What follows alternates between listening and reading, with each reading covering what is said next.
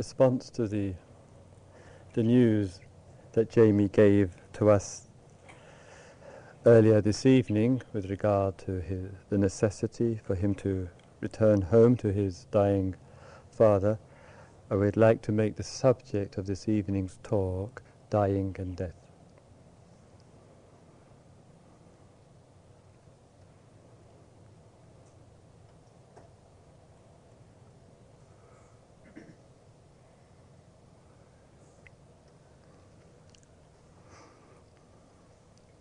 When we look at our existence, we see very clearly and obviously it's defined by two poles, birth and death. And between these two poles of existence, we move, we breathe, we, we have our life and our activity. And we see in the course of this activity, our life itself undergoes change in countless number of ways. And through the very process of life, we are faced with, without exception, day in and day out of our lives, the reality and the actuality that death is never far away. And we become aware as we move through our, through our life that as we live from one day to the next, it means to some degree or other that the end of each day is one step closer to the end of life.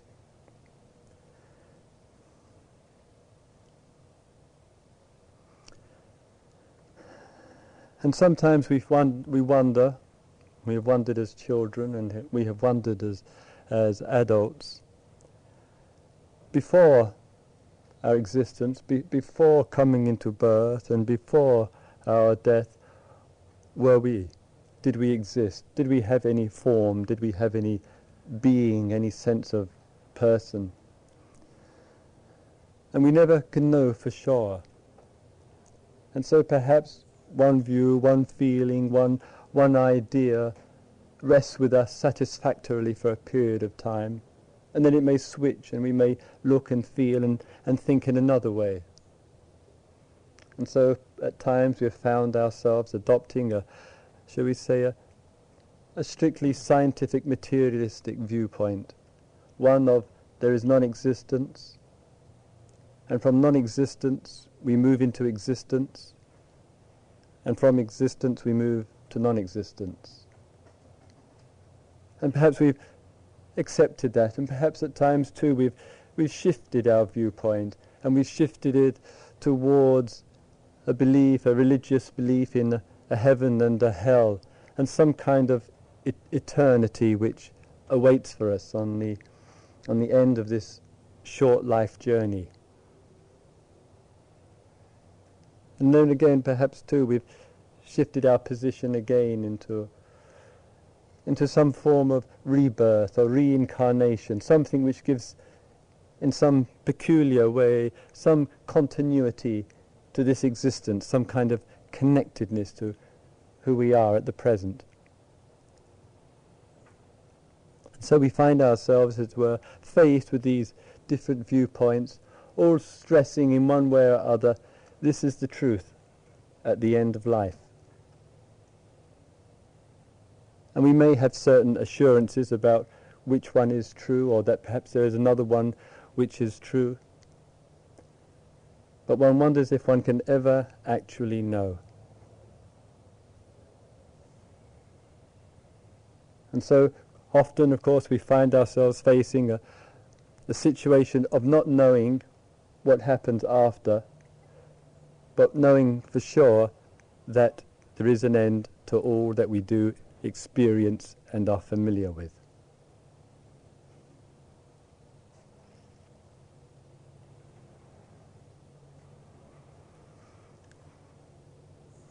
At times in this movement through, a, through through our life, the thought of the end of life, of death, arises for us. It, it becomes a thought sometimes in a difficult situation, sometimes in a confusing situation, sometimes in whether one wishes to do something and the mind, when it is in a, a reactive state, and when it is often in a rather unclear condition, say, well, we'll say, well, what's the use? It doesn't really matter. We're all going to die anyway. And there's a kind of reaction to life and to the present, and so we draw upon death as a kind of rationale for our relationship to life, for a negative relationship, a negative viewing of existence.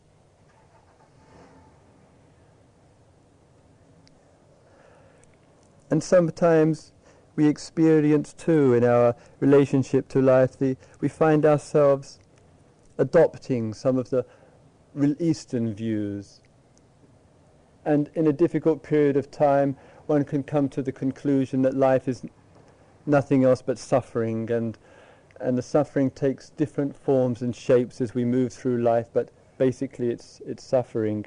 And so the message gets generated to us of of getting out of life, of ending the, the wheel of samsara, of finding some kind of bliss in oblivion.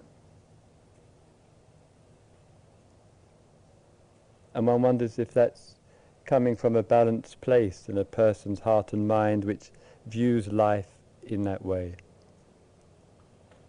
Who relates to life from a, from a background of, of life denying.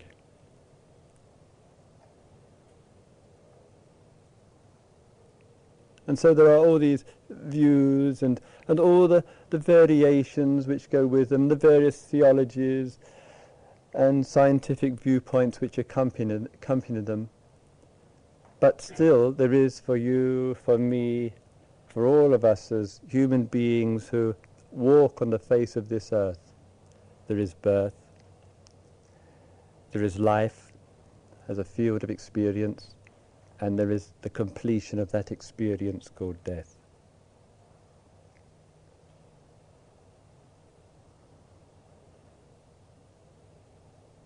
And certainly, the extraordinary thing is with our heart and with our mind, and particularly with our, with our, with our beliefs, it's a peculiarity that beliefs don't necessarily have to be true, but they can be helpful and supportive that a person may believe wholeheartedly in something with regard to the end of life, take strong comfort from that particular belief, and the very belief itself, whatever that belief is, can, can act as a kind of comforting agent for the mind in order to make that transition from living to dying to death easier.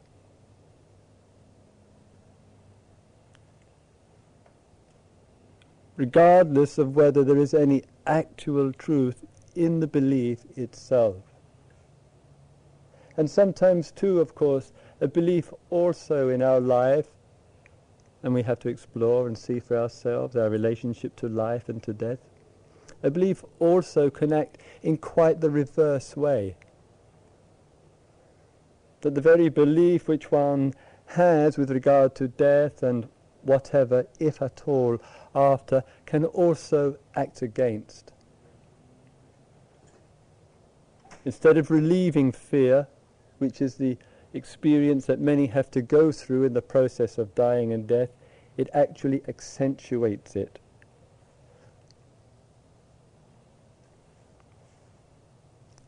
But still the process occurs. Regardless, in fact, of what we believe and whether or not our belief is a true belief or otherwise. We still pass through this as an inevitable given in the experience of life.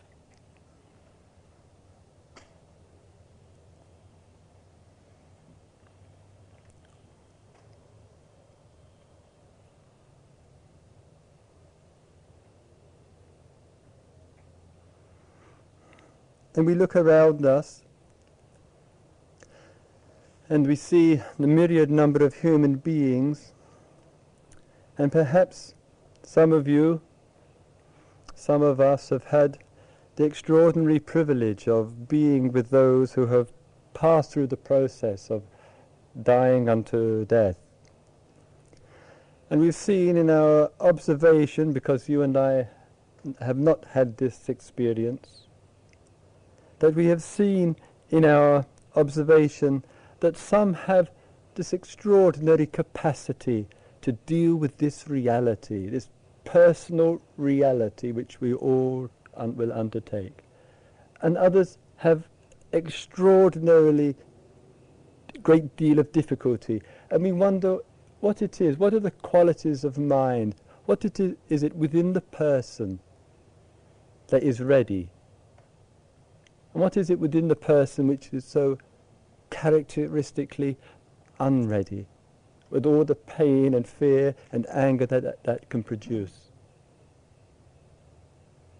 What's going to make the difference for us?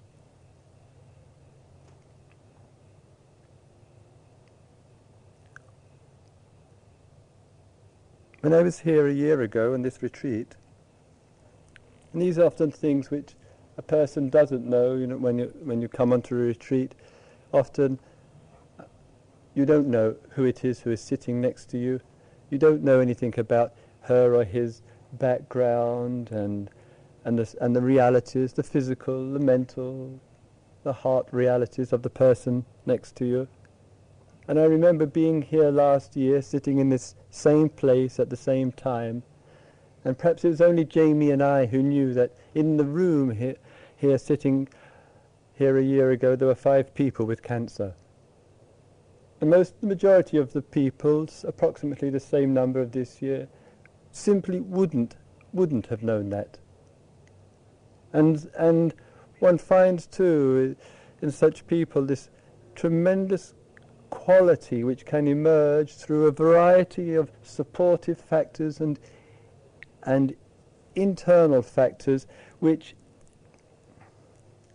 which en- enable a person to surrender to life in the best possible way that that word can mean.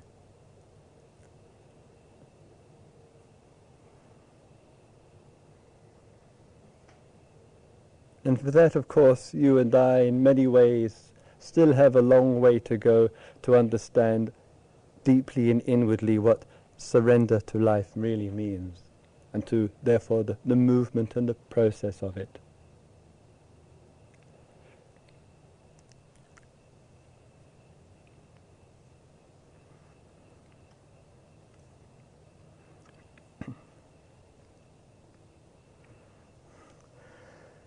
And we see in our relationship to, to life that sometimes this movement of change takes place rather slowly.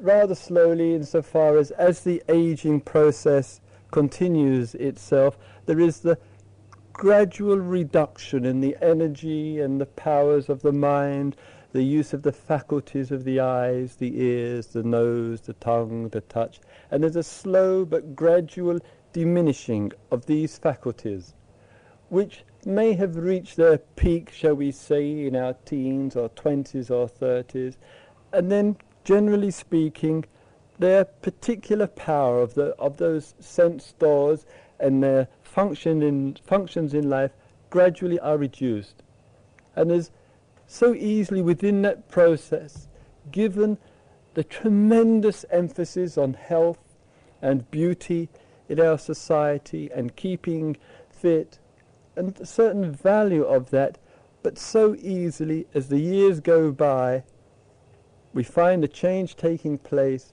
producing fear, producing this difficulty in accepting, working with what's in the working sorry our working against what's in the nature of things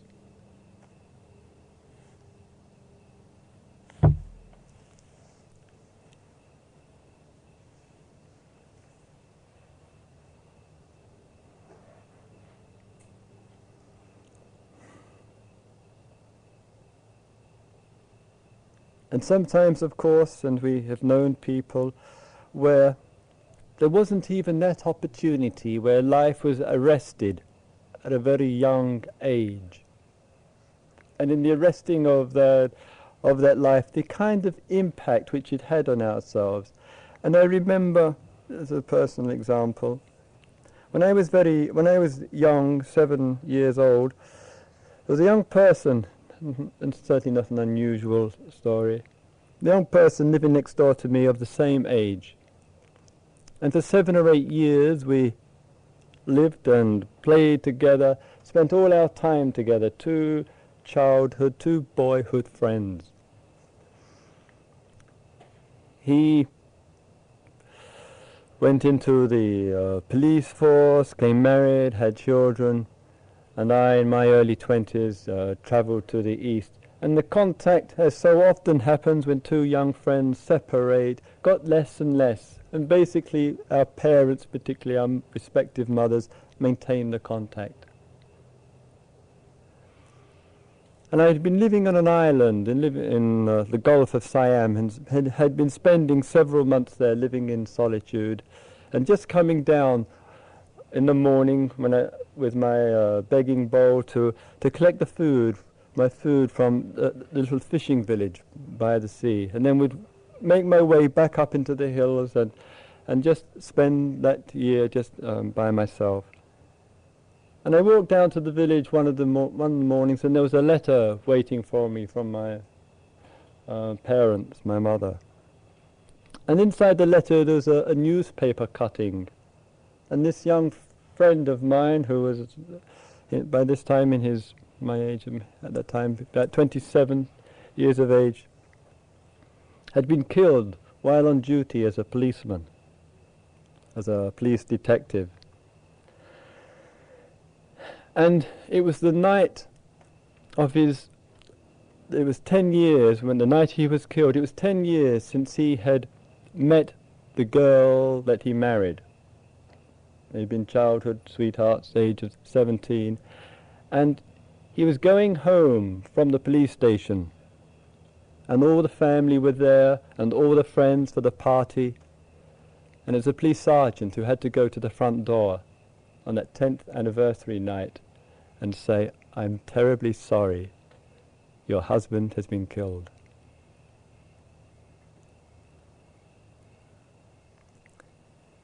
And I remember sitting in this small fisherman's hut down at the river, at the, at the edge of the sea there, and just reading this letter, and just as it so often happened, and as many of you surely have experienced, that one never realizes how much love and affection, how much images and memory is stored in the whole depth of our being, stored through our childhood. And in the years before of already of sustained and intensive meditation, none of that had been touched. There was just the occasional warm memory of this close boyhood friendship. And one letter was like a, an internal explosion, an explosion of feelings and love and sorrow and grief and the sense of, and the sense of loss. And I re- well remember walking up through the coconut tree grove and back up into the hills and sitting up in the hills and just spending those days just being with my experience, being with the memories, being with all that the past brings. And we never know in our life and our relationship to life who we might lose.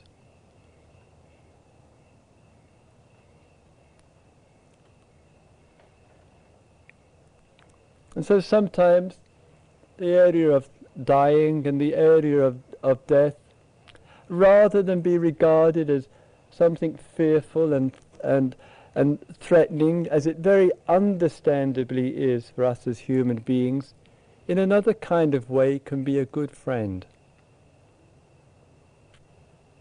It can be a good friend about touching places of love and affection. A good friend in remembering the brevity of life and all that's implied in that.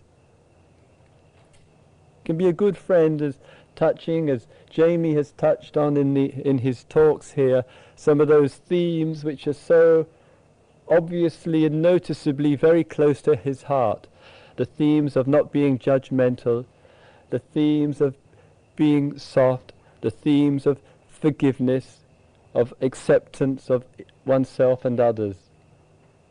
And sometimes just that the reminder of life, the reminder of death, can be so helpful for us, so useful in helping us to realize and apply and, and practice those kind of themes.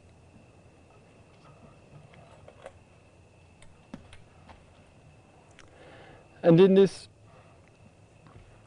one wonders, one, one asks oneself,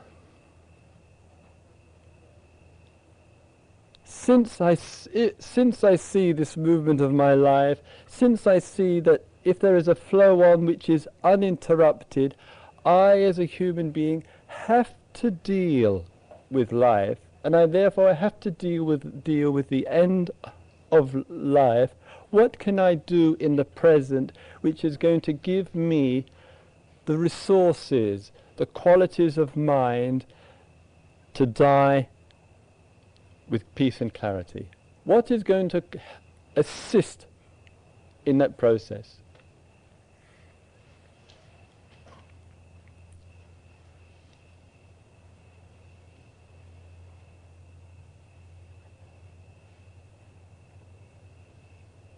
And to some extent, and it's rather one of the great sadnesses of our society, we've been buffered against death, buffered against dying, buffered against those realities. And certainly in stark contrast to some of the expressions in the Eastern society, where at times there's a more realistic relationship. And it seems so often in our relationship to life that anything which is suffering, anything which appears ugly, any process of dying or whatever, tends to get excluded. And so often it tends, understandably, to be taken out of the home and into the hospital. Often, of course, very much against the wishes of the person whose life is drawing to a close but still what in our relationship to life. And one of the things which one hears, and sometimes one hears from one's parents, and perhaps is a good reminder to all of us, is a person may well say, it's not dying which I worry about. It's not the actual coming to the end of life, and maybe not even the dying itself, but it's the thought of leaving you behind, the thought of leaving one's loved ones behind. And this, no matter what about afterlife, this for you, for I, is the reality of separation. And the, and the dealing with the sense of separation in life and learning to accommodate separation in life is a necessary tool to die with balance. Learning to accept the various separations in life which you and I experience.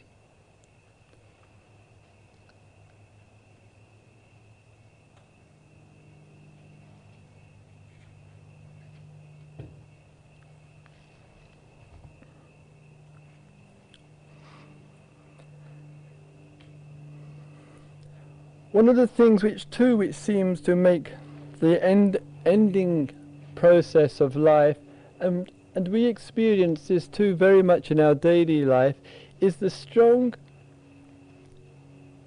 wish to bring things to a completion.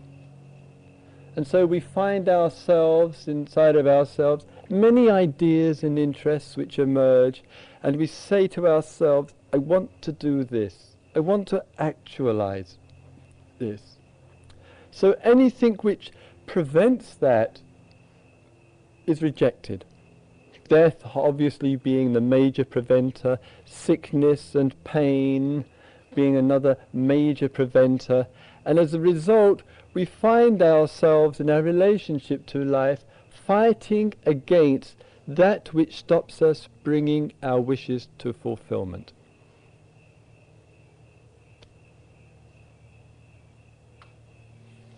I hope you can follow, please. We fight against that which stops bringing our wishes to fulfillment. And so we find ourselves in our daily life and in our situation here, very noticeably, of course, planning, planning, planning, living often in an imbalanced relationship to life because somehow or other we deceive ourselves into thinking that there's an indefinite continuity to this field of experience. And because we look upon the future as some kind of God given eternity, we imagine to our naivety, to our cost, that we're going to be able to fill in in the future all that we can't in the present.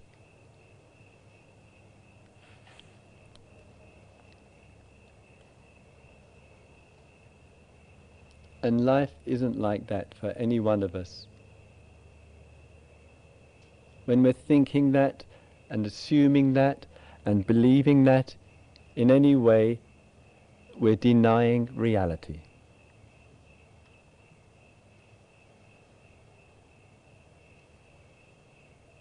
Not one of us is going to be able to complete all that we desire to do and be.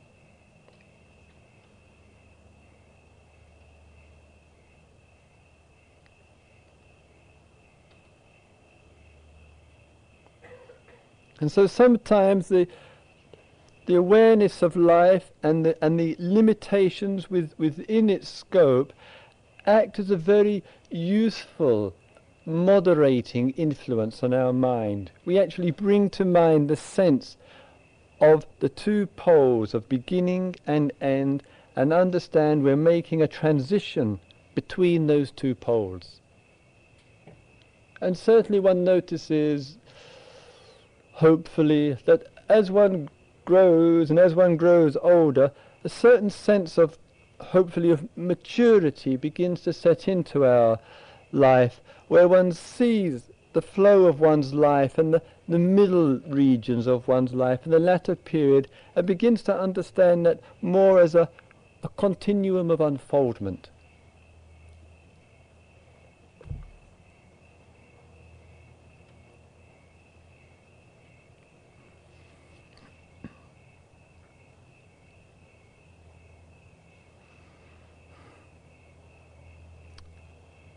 Some, let me tell you another personal story, please.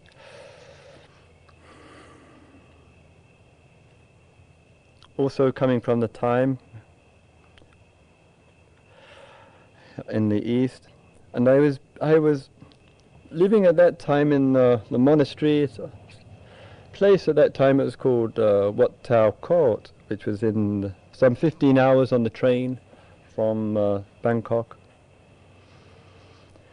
And there was an old monk who lived in this temple and had been there some years, a, a temple, a monastery for serious vipassana practice, meditation.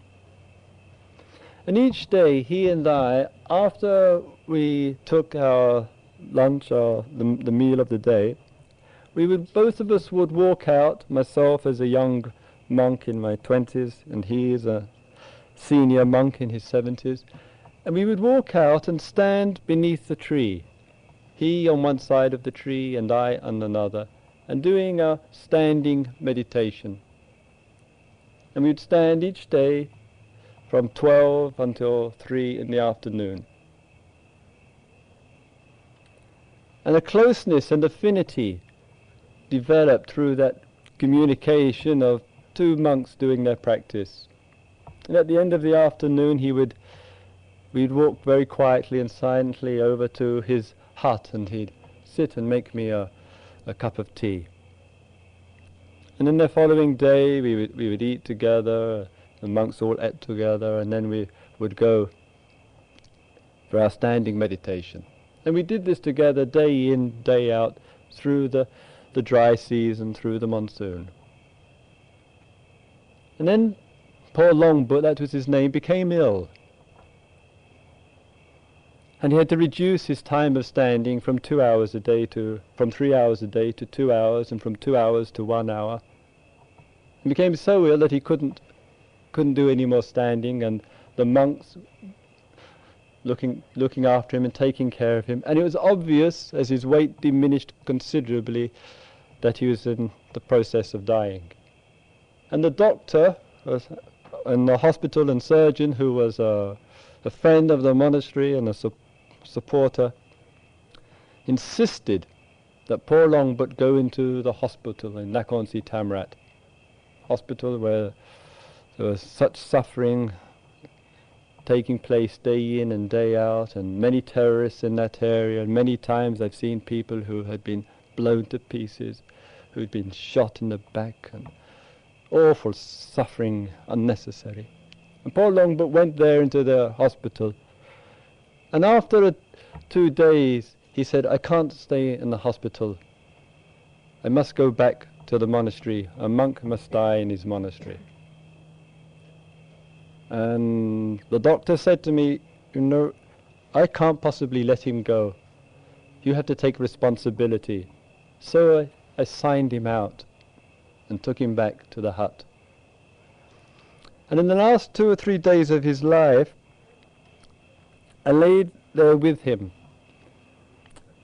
And I always and I had great, enormous respect for him, and he's the only person that I have met that I considered what is in the, the tradition of the Theravada tradition is the most noble respect for a human being, and that is to feel that the human being is an arahant, one who is free in all its significance and beauty. And it came clear, I remember when lying with him, a conversation which we had had with him one day and we said to this old monk, Lord Yama, Lord Yama is the, as it were, the personalization for the king of death, for death. Lord Yama is going to come to get to you one day, Longbut. You're an old man. He's going to come, you know. And poor Longbut laughed, and he said, Lord Yama is looking all over this earth for poor Longbut, and he can't find him anywhere. that reveals a depth of insight. And so when lying with him in these last last two two days there, so obviously dying, as I lay there with him and sensing the, the contrast, you know, of health and, and sickness, and it came to the very final morning. And the teacher, Ajahn Dhammadharo, asked me to give a talk in the local village. And I didn't want to go because, like Jamie with his, with his father, one doesn't know when the death comes. And so I, Longbut said, go. So I went to the village, just 15 minutes away, to give this talk. And then, just as I finished this talk, a message came to me from one of the monks. And the message said, Poor Longbut says, Come, the time has come. And I hurried back, and Longbut said, Wela, Ma Lao, time has come. And in those last moments, that last period, the senses began to fade out one by one. And I was holding his hand and I was lying right beside him. And he said, My hen can't see. Seeing's gone. And then he went to the ears. Can't hear, no sound. And I was just holding him and holding the pulse there. And through that whole period of time, as the, as the end of life came, there was no fighting. And the pulse quietly, quietly went, and he stayed there with his breathing right to the very end.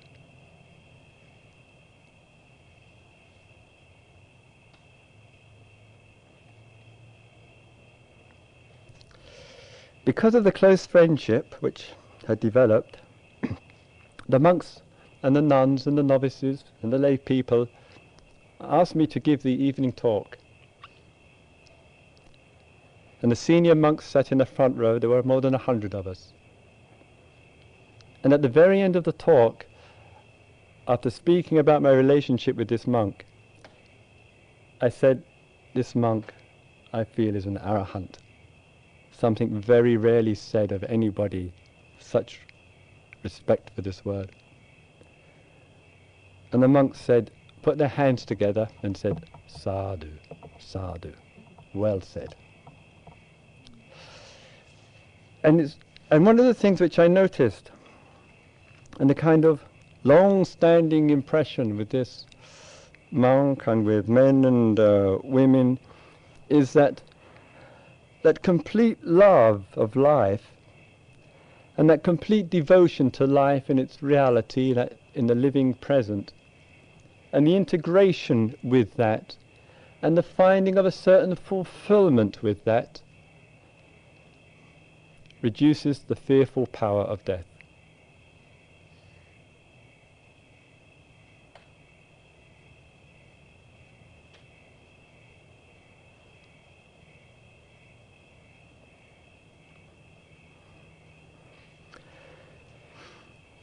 In our looking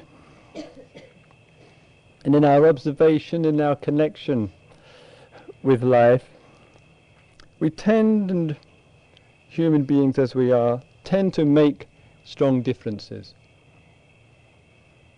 between life and death, between coming and going. And in bringing to mind this old monk, I feel perhaps today is a very if I may say, a very appropriate time to speak of Paul Longbut and his life, and to speak of Jamie and who has been to New York and has come back and has continued serving the Dharma and each day has been on call from his mother and now, as you know, flying, flying back to New York.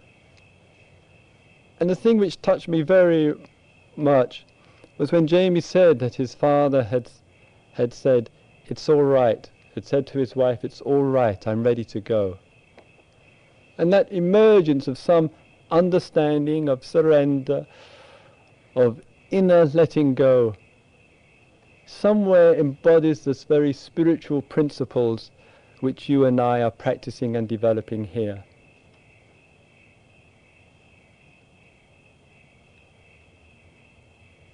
And what resonated so strongly with me in listening to, to Jamie and that strong impression in my own life of 12 years ago with this particular monk is Jamie is flying back to New York to a father who is dying from liver cancer. Paul Longbut died from liver cancer.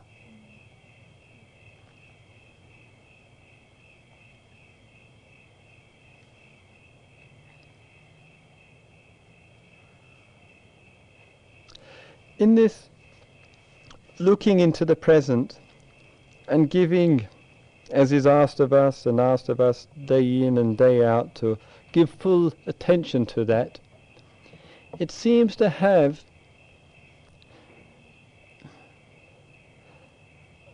the extraordinary significance of producing a change in our consciousness and the change in our consciousness is one which, at the heart level, is rather than as the old, almost warped tradition has said, of life denying, the total heart connection to the present is truly life affirming. And that life affirming emphasis to others, to existence, to the creatures, to the environment, in some way or other, in a very beautiful way, enhances each person as a human. En- enhances our whole relationship to, to life and to existence. And it's through a life affirming process, through a love for life and all that is implied in it, that there is the key to our salvation from fear and death.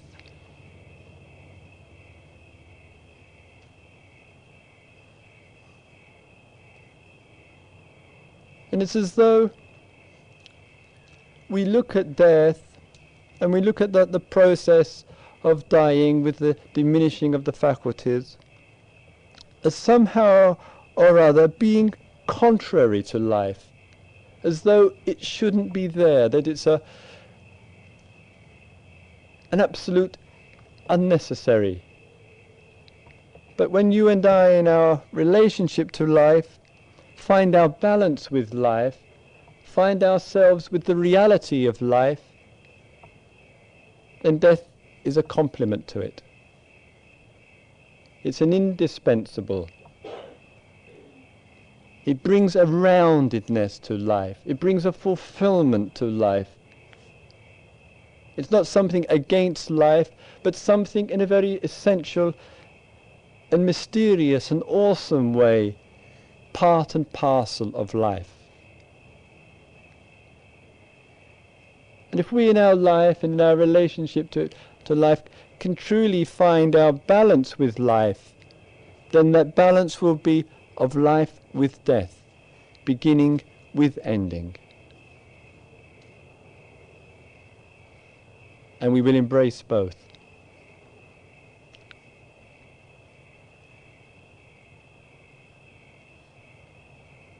Then the whole beauty and the transcendent nature will become so clearly revealed because the two poles of this existence of ours are held, beginning and end.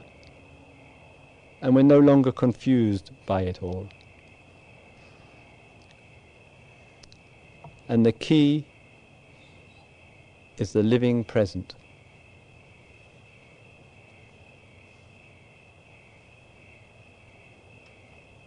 And if we can learn and discover what it means to truly live well, there will come in a latter period of our life a sense of having lived well. And if we live well, we can die well.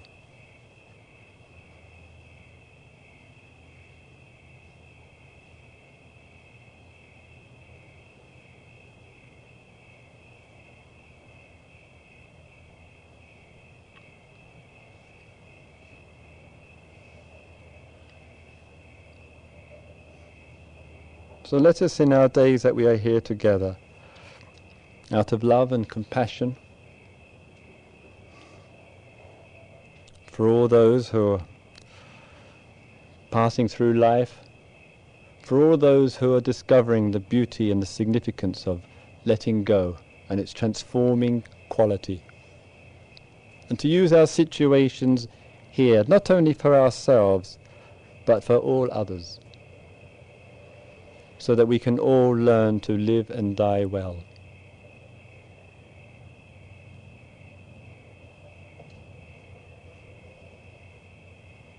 Just as Jamie's father today, via his wife, sent us a message today which I hope none of us will ever forget.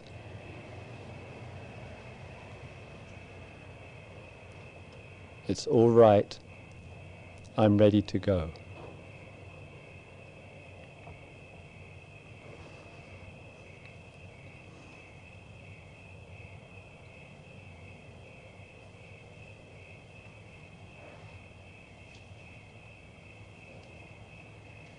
May all beings live with love.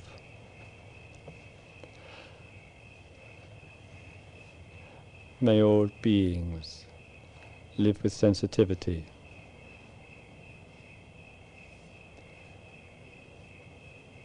May all beings be fully in tune with life.